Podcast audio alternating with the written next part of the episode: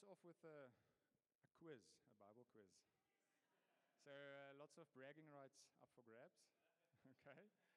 I want to know which miracle that Jesus performed is the only miracle in all four of the Gospels, apart from the resurrection of Jesus. Okay. So I want I want some guesses. There are some wrong answers, but um. Paul's going to take a shot. Yes, Paul. You, uh, yes, Paul. Paul knows his Bible. Okay. Okay. Yeah, well done, eh?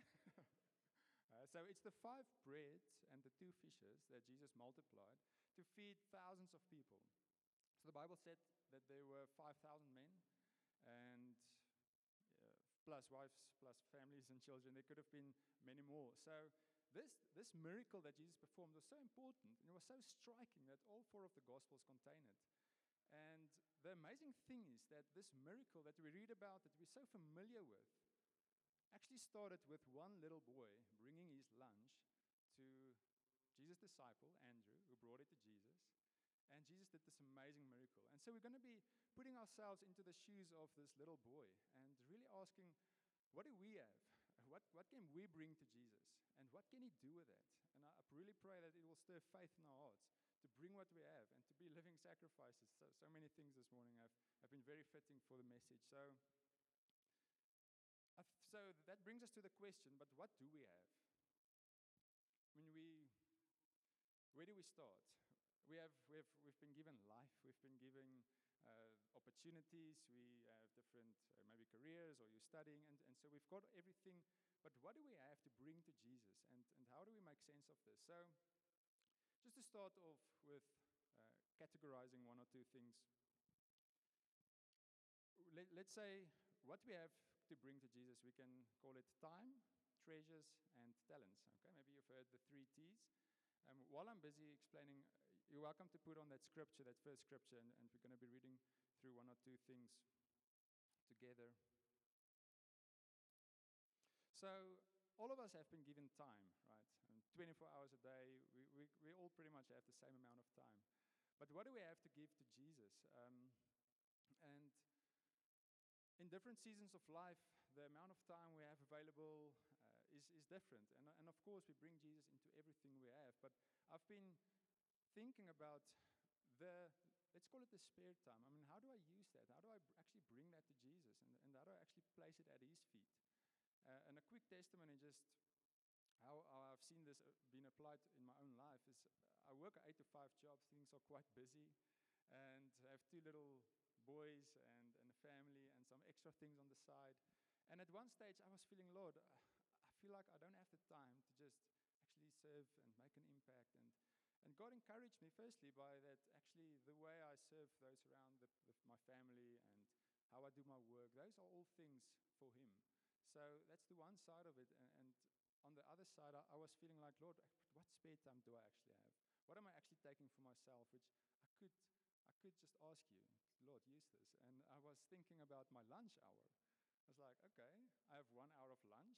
Maybe I can just bring this to the Lord. I, I would usually just sort of maybe watch some videos or just waste a bit of time. And there's some time for rest, don't get me wrong, and, and we need that. But but again, it's to, to serve the Lord. And God has been just faithful with multiplying actually that lunchtime I've, I've, I've been giving to him. And I would take the time to maybe just worship or write something down or some thoughts that, that could maybe mean something to, to other people, or maybe get to someone that I'm like, I don't have the time for this and this, and hey, but I do, I can give that time. So that's just a practical example of, of the time we can give to Jesus. Right, so I want us to take note of one or two things in the scripture. So Jesus is lifting up his eyes and he's seeing a large crowd that was coming towards him, and Jesus said to Philip, where are we to buy bread so that these people may eat? Philip, oh, Jesus said this to test Philip, for he knew himself what he would do. And this was amazing for me. Jesus knew what he was going to do. He, he knew that he would feed this multitude with a miracle. Yet he still asks Philip, and okay, that's okay. And so Philip, uh, Philip says in the next verse, two hundred denarii, and now one denarii is a day's wage. So basically, Philip is saying a year's work. I was thinking two hundred sounds like, without weekends, sort of a year, okay?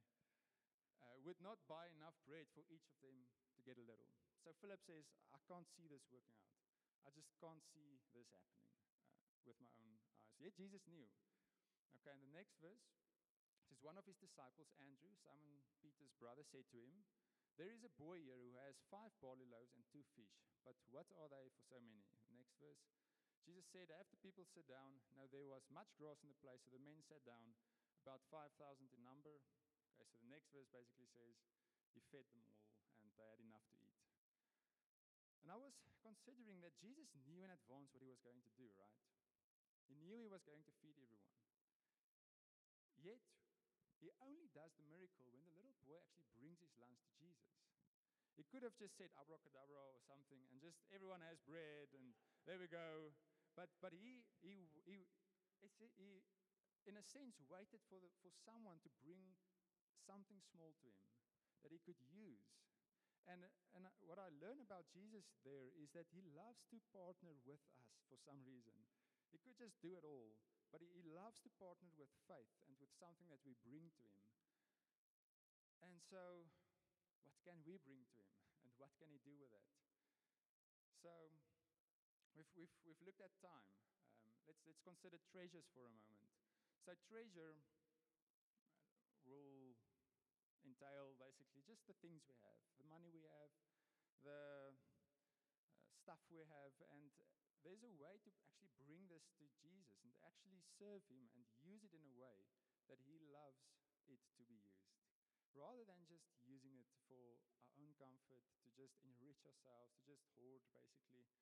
And as I was uh, considering the treasures we have, Uh, I had a, uh, I realized that in our Western culture, this is actually, a, we're actually very individualistic about the things we have and about how we view them and about it's mine, and uh, we w it would be quite a long shot for people to just borrow something to someone else who, who needs it, or, or m much less to give something.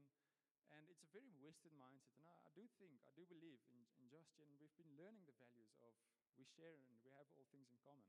And this is the way that Jesus wants us to view our treasures. And so there's a scripture in Acts, uh, it's the last one I gave there.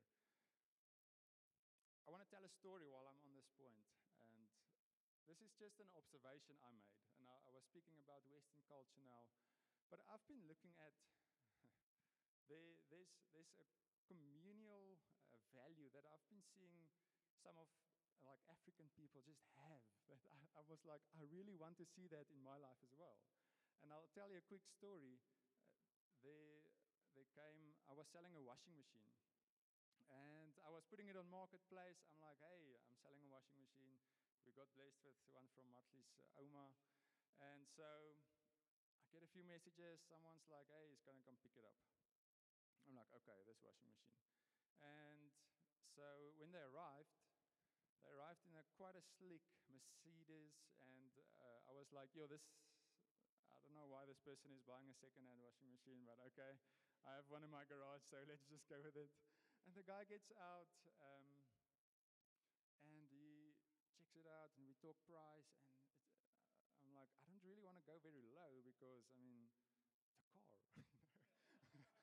And uh, as he as he walks out, he, he, as he drives out, he says, "You don't don't check me out because of the car. Eh? It's not mine." Eh? I'm like, "Okay, I actually did. No, no, I didn't notice the car. Eh? Don't worry."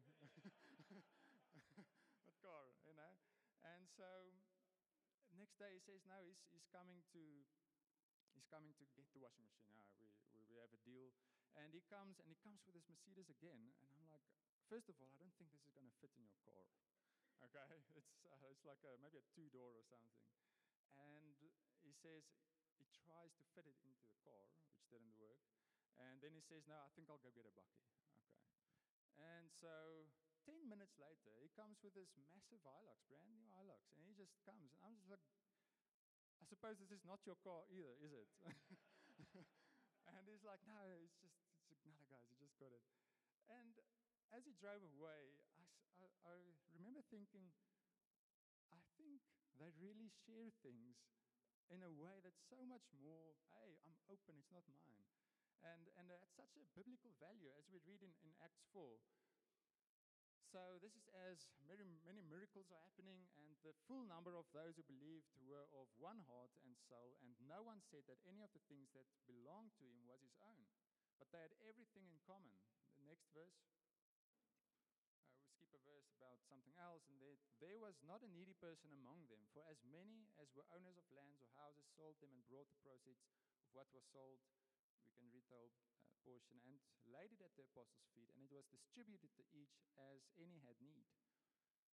Thus, uh, there's an example of this man Joseph, who was also called by the apostles Barnabas. Uh, he was a Levite, a native of Cyprus, and he sold a field that belonged to him and brought the money and laid it at the apostles' feet.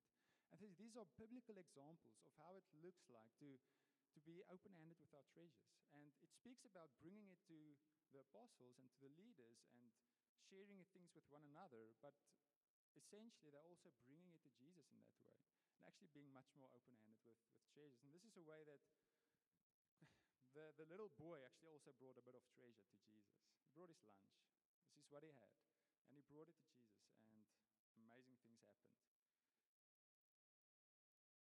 So then finally, talents. Talents uh, are the things that we can do and the abilities we have, maybe even the experiences we, we've gained in life. And this would also include spiritual gifts. I'm not going to separately just speak about that, but what things are there that you can do that will actually bless other people or that will actually uh, benefit God's kingdom? And are you willing to at least lay it at his feet and ask him, ask, ask him, Lord, how can I use this? What can I do with this? I've been thinking also, as I'm someone who works in the marketplace and I work for a company full-time, and I, I see sometimes around me people with amazing abilities. I mean, they're great leaders, or they, they are, they're really good with this or that. They have these skills. And I know that some of them are not Christians, but then I think about they are actually building their lives around these abilities and skills, and they're using it for their benefit. And, I mean, it works for them. But I was thinking, how many Christians also have these abilities and things that, that could really benefit the church so much, but are instead really just using it for their own benefit and building their own kingdom? So, well, there's a water bottle. Okay.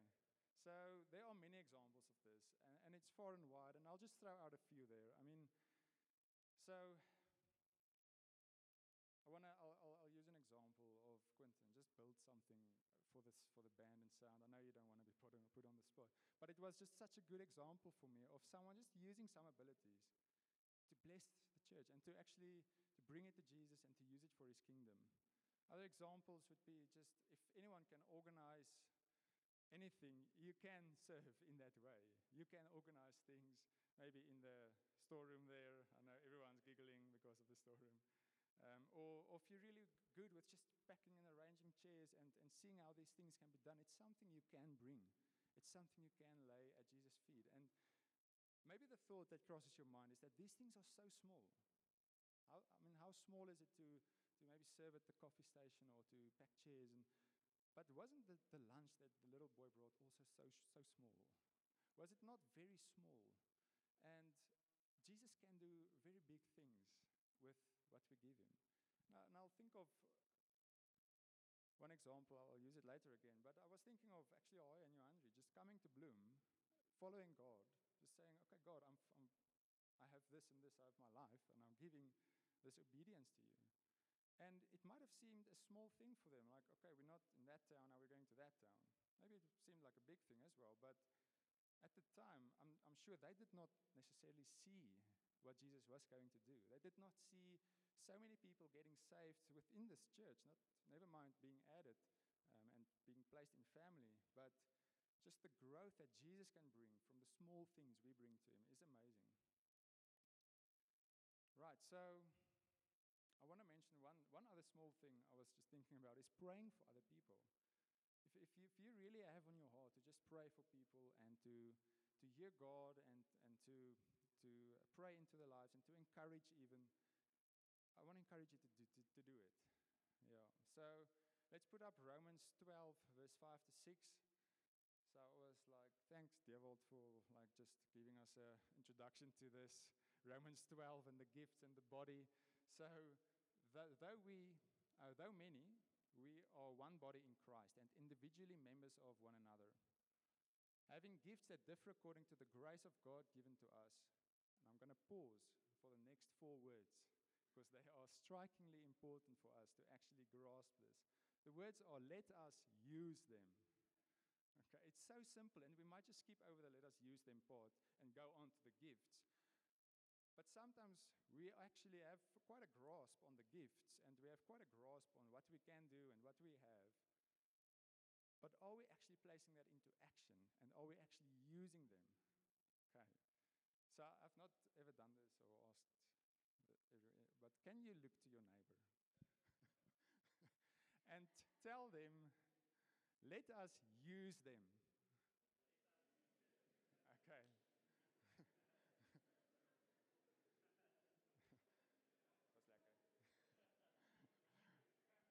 All right, so the next thing I want you to say, not to your neighbor, but I want us to, I want you to say to yourself this time. I want, I want you to say to yourself, and I mean, God hears you. I want you to say, let me use them. Just, just for us to, to actually say to ourselves, let, let me use them. Like, let me not go it, let it not go to waste. And let me not be so aware of what I can do or can't do, but the things that I can do, let me use them. I mean, what if the little boy went, okay, I have this lunch. This is great. I can eat my lunch. Okay, the Gospels would be missing a very important miracle that Jesus performed, simply because he did not use it. And he did not use it in the way that Jesus would have wanted it to be used. So then the next point would be actually using these gifts. Talents, time, treasures is not optional if you think about it. And if you really go through the Bible, it's, it's not a case of, okay, you have been given the life, the time, the abilities, the spiritual gifts even. And you know what? God is going like, okay, if you want to use them for me, I mean, that would be really a bonus. Eh? I mean, that would be a bonus. Maybe it's for you, you use them, but I don't really expect something in return. That's not really what I read in the Bible. And I won't go through the, through the whole parable, but Jesus tells this parable of the talents. And he distributes, he's the owner of a field, or, or, or I don't know, he's a manager, he's called a manager. And he gives to three servants. The one who gives five talents, the other two talents, to the one who gives one talent. You're probably very familiar with the parable, but in the end, when God, in this parable, returns, the manager returns, he expects a return on the things that he's given. He's not going like, okay, first servant, I've given you five talents. What have you given me in return? And if he said nothing, he's like, okay, I mean, that's fine. I, he goes to the last servant who did not give him anything in return. He calls him a wicked and slothful servant. He had an expectation to get a return on what he gave and on these gifts that he gave. And when we read the Bible, we realize that Jesus is our Savior, and, and he loves us, and he, he showers so much mercy and grace upon us. But Jesus is also our Lord. And once we really accept that He is my Savior, and I give my life to Him. He's our Lord, and, and He's not a, uh, a harsh master or any anything like that, but He is still our Lord, and He's given us, He's entrusted us with things, and He expects us to, to use that for His benefit. Now, I work for a company, and I work from home, and the company, before you start, actually on your first day, they give you the best equipment you can imagine. They give, they gave me the best laptop out there. Right? They gave me, not this one, sorry. It's not the best. And they gave me screen, a screen. The other company gave two screens, so okay, I'm a bit bummed about that. They gave me a whole docking station so I can plug thirty things in there if I want. They gave me an allowance to buy myself a chair, a desk, a printer. They gave so much gifts, if you will. And do you agree with me that the company expects me use it for their benefit, not my own.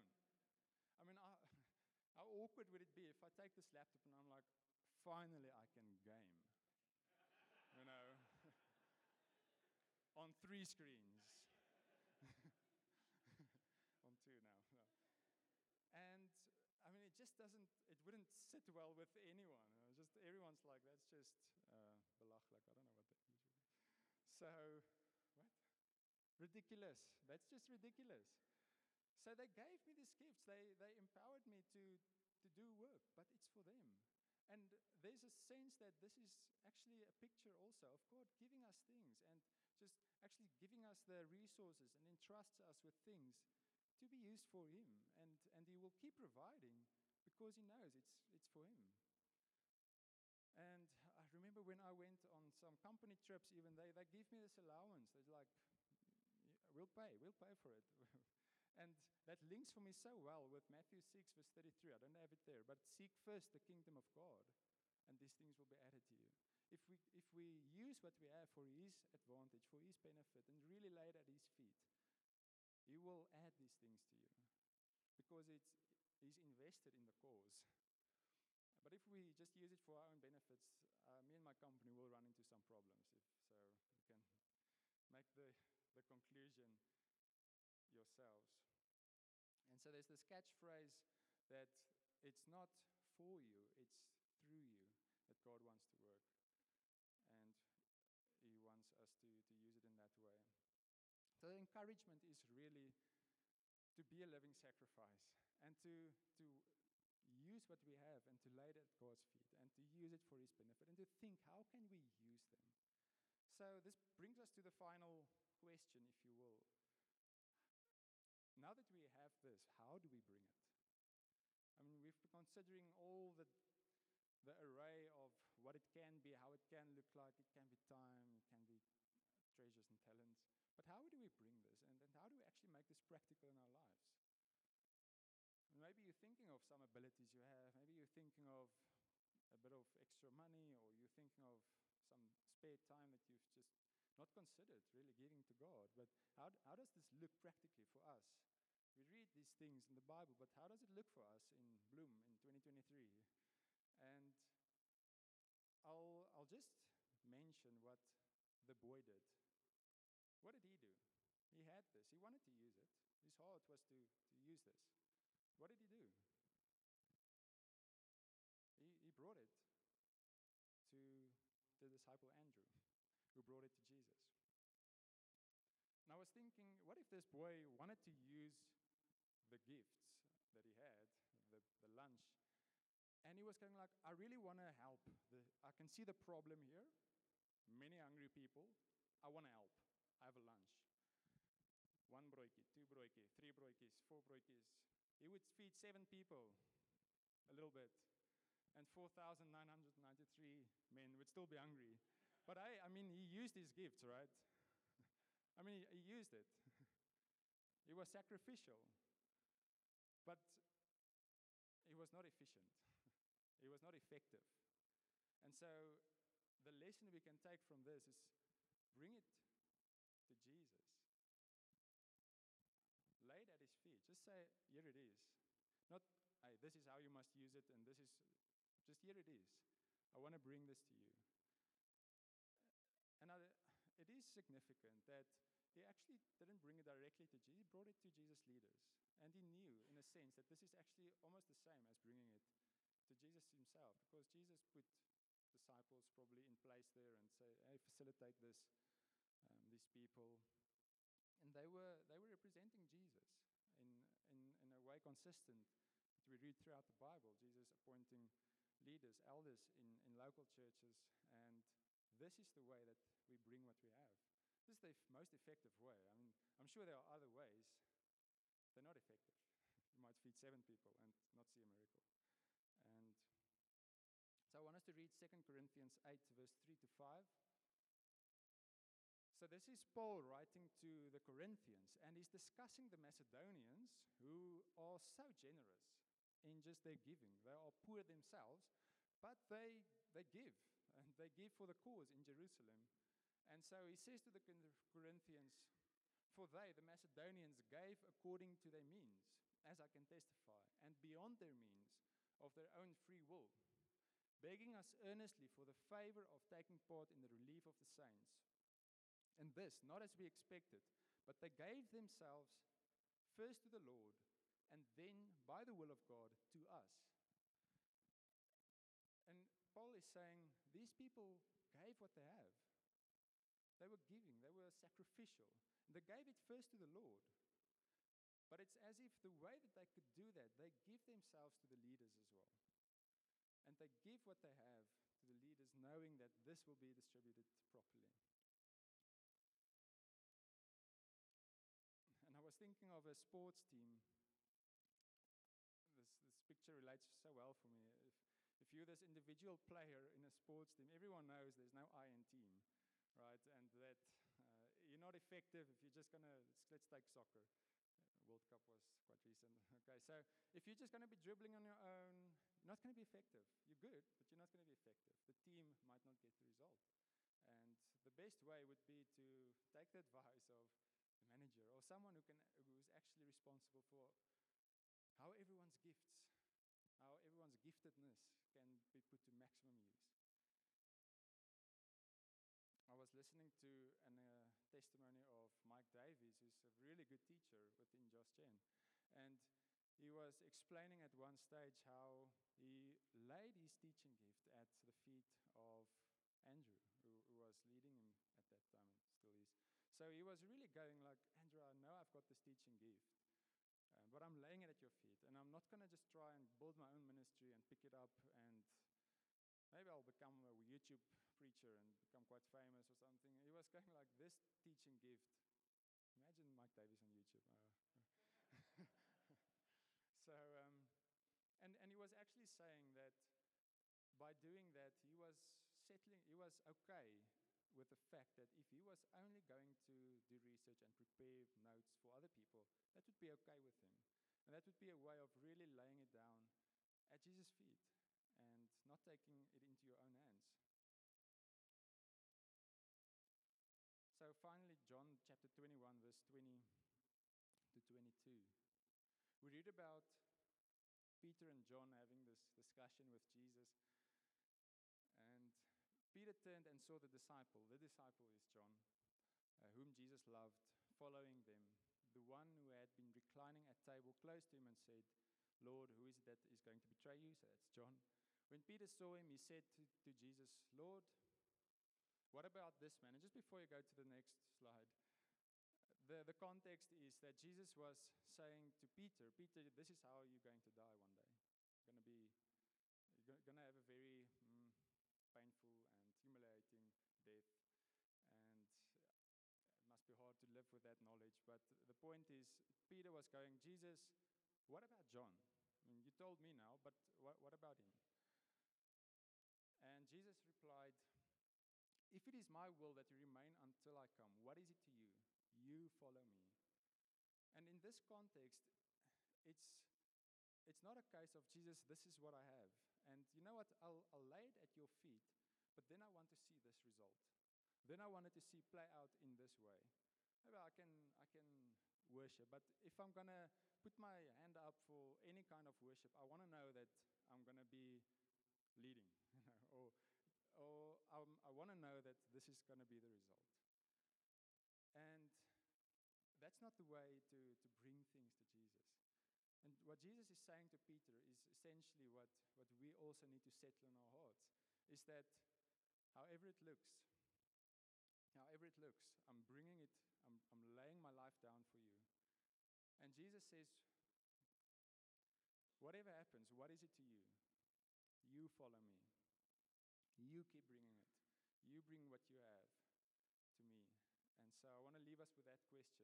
What is it to you? You follow Jesus. And to, to really bring this uh, to Jesus. And yeah, can I pray for us? Yeah, Lord, I just want to pray, Lord, that we will really um, hear from you, Lord. How how to what, what these things are, first of all, Lord, in that, that you've given us. And we want to lay down at your feet, Jesus. Uh, we want to say we, we want to bring our lunch to you. We want to put it at your feet. And we may not see what the end result looks like, Lord. And we may not even see the miracles that you may do with it.